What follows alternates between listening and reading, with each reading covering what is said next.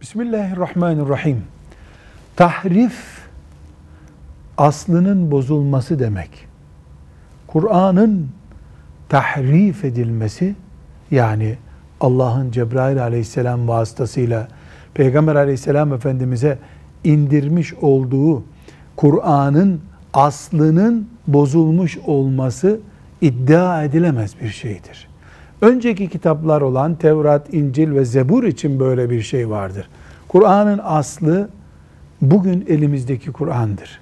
Elimizdeki Kur'an ta Resulullah sallallahu aleyhi ve sellem zamanında inmiş olan Kur'an'dır. Bir kelimesine hatta bir harfine varıncaya kadar tahrif yani bozulma, değiştirilme söz konusu değildir.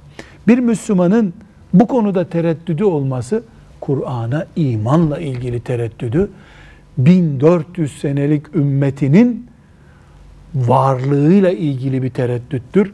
Bu kişinin böyle bir tereddüdü olanın maazallah oturup iman konusunu yeniden görüşmesi, yeniden düşünmesi gerekir. Velhamdülillahi Rabbil Alemin.